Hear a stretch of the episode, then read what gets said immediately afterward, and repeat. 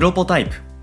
この番組は音声編集システムへの100の新機能リリースまでの過程をお届けする開発連動型ポッドキャストになるはずだった番組ですがなぜか開発は一つも進みません。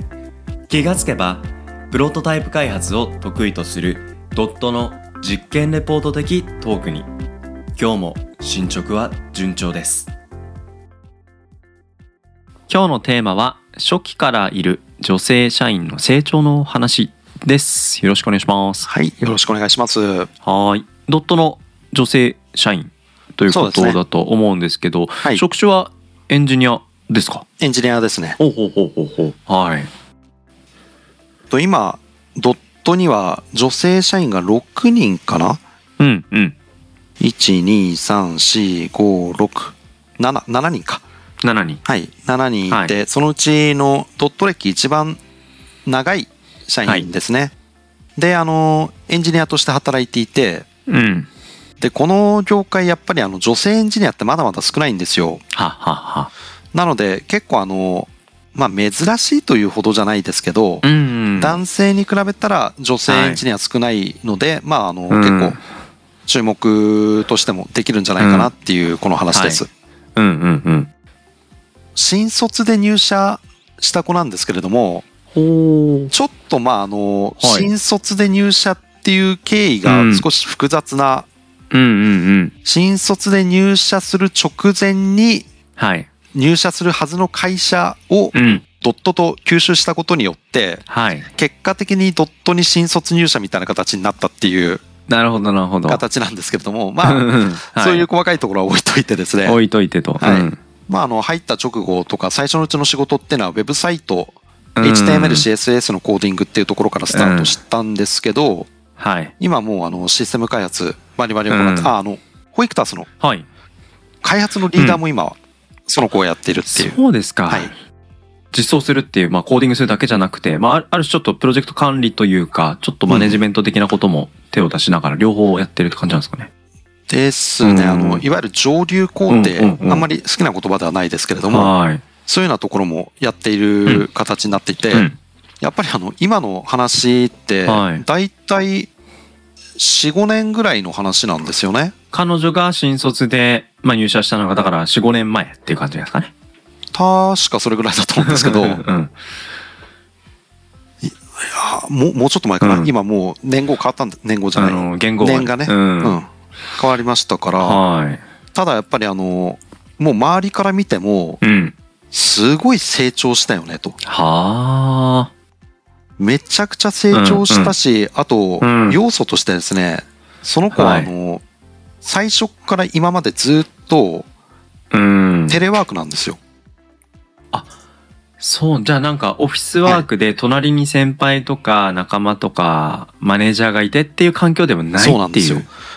だからある意味ねあの昭和世代な僕らからすると、その環境で成長するってなかなか難しいよなって感じてしまうので、そうですね。令和世代っていう感じですよね。の時代の働き方って感じですよね。うん。うんうんうん。で僕周りにそういう新卒で最初からリモートワークっていうこう何人か別の会社で知ってるんですけどうん。やっぱりあのうんうんうん。なんて言うんだろう思うように成長できないとかそれは本人も周りも言ってることですけど、はい。でなんだかんだであうんうんうん。のフルリモートじゃないところに転職したっていう子とかもいるんですよ。はい。だけどまあうんうんうん。彼女ももしかしたらそういう環境の方がさらに伸びるのかもしれないんですけどうん少なくとも今の状態でも十分すぎるほど伸びている。これってなんでなんだろうな。はあどういう資質があると成長するんだろうなみたいのうんをなんかちょっと考えたんですよね。いやー、すごい大事なトピックですよ。ちなみにうん。添崎さんもうん。まあ多分あのいろんな人と仕事をしてその中には部下と言えるような人もいたと思うんですけどなんかこういう子は伸びるよねみたいなのってなんかね2個ぐらい前のエピソードの学生の話みたいなところですけどはい。なんかそういう思い考えとかってあります？そうですね。まあなんか、本当に 2, 個エピソード前で話したことと多分共通ですけど、やっぱりできないことに対してまず素直に受け入れる。で、なんか別にね、年を重ねたからできないことがなくなるってことじゃなくて、うん。やっぱりその、やっぱ経験が浅いほど、やっぱりできないことって多いと思うんですよ。うん、うん、うん。だけどそのできないことに変な虚栄心張らない。うん、うん。うん。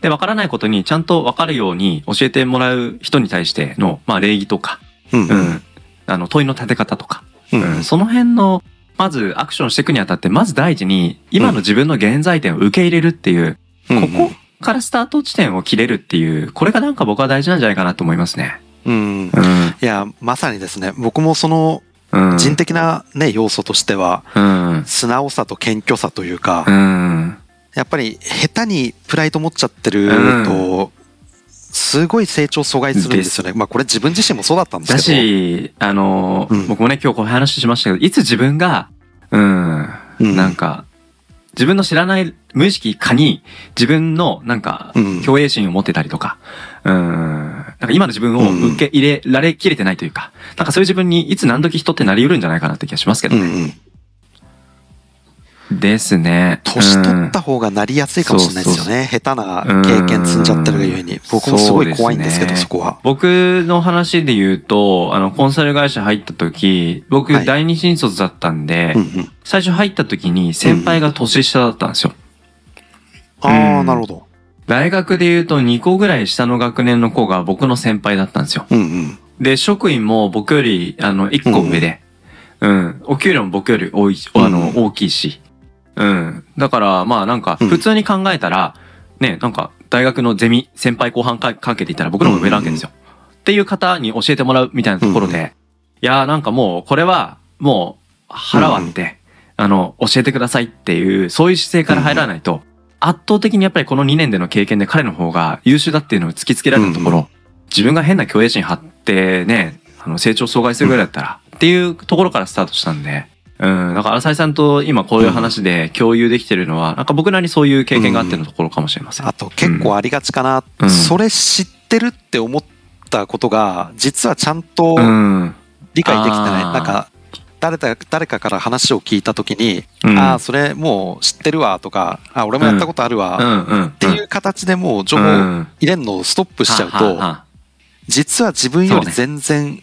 ね、もっと深いところまで知ってる人の話をオミットしたことになるので、うん、その辺、なんかあの、一回自分をもう、レベル1の、うん、状態だっていうふうに下げて素直に考えるっていうのは大事かなと。で、さっきのあの、話に出ている彼女もですね、そういう素直さとかっていうのはもちろん持っていて、で、あの、反省と改善とかっていうのをやっぱり繰り返せるで、この辺、なんかあの、一個一個具体的に考えられる子って強いなと思ってるのが、その、反省とか、あの、落ち込むことっていうのは誰でもできるじゃないですか。ただ、じゃあどうやって直していこうっていうところに考えられるのって結構難しいって僕思ってるんですよね。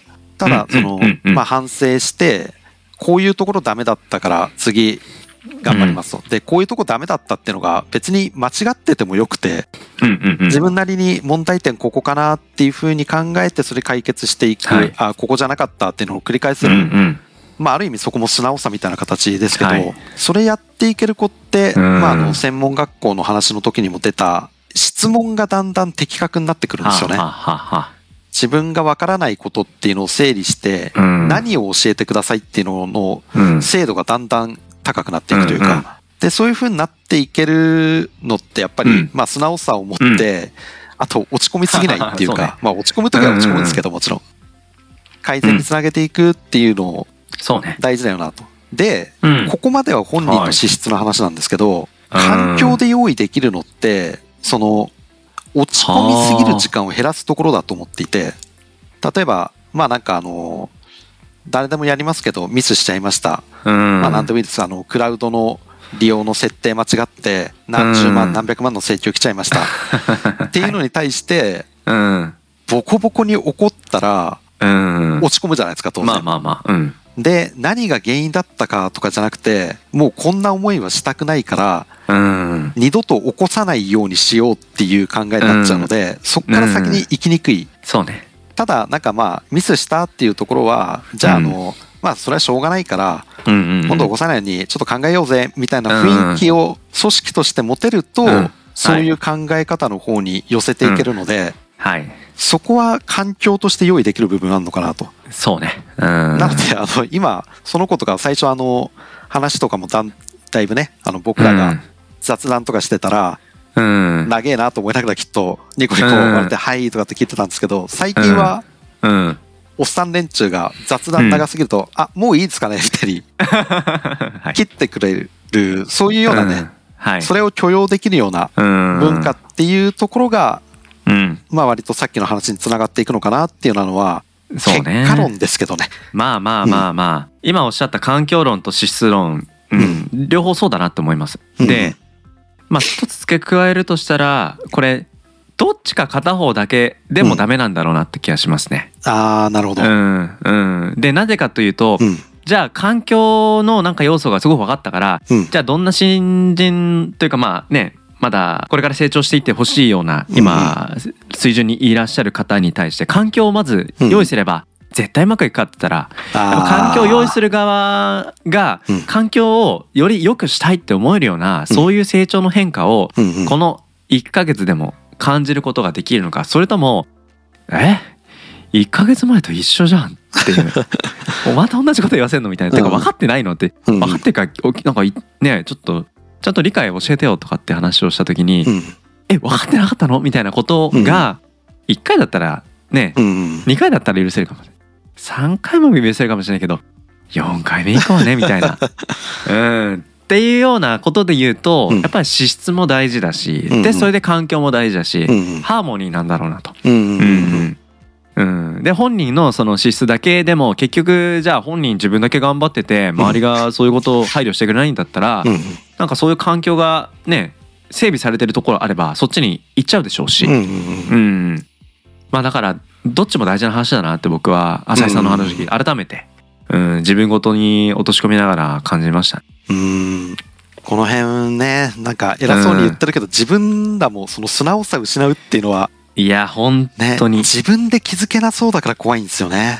そうですね。うんだから浅井さんさっきおっしゃった何か新しいことこれは知ってる領域でも新しい課題っていくらでもぶつかるじゃないですか。うんうんこの時に初めてうん。この課題にぶつかった時かのようなうん振る舞いをどう自分なりにできるか。うんこれは自分の中の習慣化とかうん心の持ち方っていうのはこれある程度やっぱ仕組み化必要だろうなと思いますよね。うんちょっと具体的にどうかっていうのはあるんですけども。うん。あーでもなんかそれで言うと僕あのちょっと意識してることがあってうんうん。なるべくあの全く未経験のことをたまにやるようにしてるんですよね。ああはあはあ。はまああの習い事みたいなところでもあ。うん、新しい趣味でも何でもいいんですけど、うん。本当にあの自分が全く分かんないことを 突然始めてみるとはい。素直にならざるを得ないじゃないですか。まあまあまあそうですね。で、うんね、自分で気づけるほど優秀な人間ではないのでなんか強制的にそれうん。感じられるような、うん。そういう作戦言った仕組み作りっていう意味でははい。たまになんか今までと全然関係ないことを始めるっていうのは一個手かもしれないですね。そうですね。うん。僕あんまり習い事とか人に教わるっていうことを、あの最近もしてないんですけど、うん。例えばなんですけど自分の部屋結構ち散らかりがちなんですよ。うん、でなんか本とかどんどん買い足すじゃないですか。するとなんか床に置き始めたりとかするともう もう終わりで。うんうん。でそうするとなんか付け足し付け足しでやるんじゃなくてもう一回ゼロリソリセットって言って、うん。本棚の本を全部出すんですよ。おー。うん、でそうするとゼロからもう一回積み上げていくっていうでうんそれあえてやってるとあのいらないものとかうん大事なものとかっていうのがまた見えてきてそれで整理されるから気持ちもうん。その環境も整備されるっていう。うん、なるほど。うん、部屋の整理は耳が痛いですけれども。いやだからそういううん。なんか心持ちでなんか新しい課題にぶつかった時うん。に変に経験を持ち出すよりはうなんか一から積み上げてみるっていうのをあえてやってみる。うん。するとあれなんか業界変わってたな技術変わってたなとかトレンド変わってたなプレイヤー変わってたなって。うん、マーケット見ていく時とかも多分きっとそうだと思うんですよね。久々に覗いてみたうん。この検索キーワードうん。覗いてみたら「おやなんだこの会社」みたいな。うんうん。うん、それが脅威になったりするだけどまあうん脅威は脅威として受け入れながらもじゃあそことどう差別化したうんうんキャッチコピーで自社サービスを打ち出していくかとかってことを考え直すっていうアクション。ああ、それあれかもしれないですね。僕と粗崎さんで共通する言葉にするんだったら、うん、最近やってないことをたまに思い出す時間を作るっていうか、ああはあはあはあ。そうすると一回なんかリセットするきっかけになるかもしれないですよね。それがそうね。うん。キーワードの調査だったり、本の整理だったり、あるいは習い事でも趣味でも何でもいいんですけど、そうですね。うんうん。最近遠ざかってるものに久しぶりに近づいてみるとか、うそうねん。そういうのうはん。大事な部分なんでしょうね。ちょっとこれは僕らのうんなんか反省を込めたような話になっちゃいましたけど。いやいや、いいんですよ。ね。だから僕も、ね、ついなんかこういう話って聞くと、あの自分の経験持ち出して、うんうん。いやなんかこれが大事だよねってことだけに終始しがちだと思うんですけど、うんうん。いやいやこういう話とかやっぱり若い皆さんと向き合いながらうんうん。やっぱり感じさせてもらえる新しい気づきっていうのをうんうん。年取ったあのおっさん世代の我々がうんうん。もう一回この年になりながらもゼロリセットでスタートしていけるきっかけにやっぱ変えていかないといけないと思うと。ううん。ん、いや今日の話すごく僕はちょっと身が引き締まるというかまたなんかちょっと、うん、部屋の掃除しようと思いました。そうですね。これあの、まあ女性エンジニア、最初言った通りうん、人数がまだまだ業界的に少ないので、で、はい。彼女はある意味ではあの女性エンジニアのロールモデルになれる存在だと思うんですよね。はいはい、はい。なのであの、これもし聞いてる女性エンジニアの方とかうん。うん、周りに女性エンジニアいる方はですね、ドットの採用に応募していただいて、はい最終選考まで残ったらですね、彼女と話せる機会がありますので、はい、ぜひご検討いただければっていうリクルートの話で締めようと思います。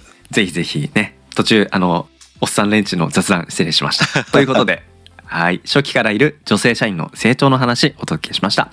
ありがとうございます。ありがとうございました。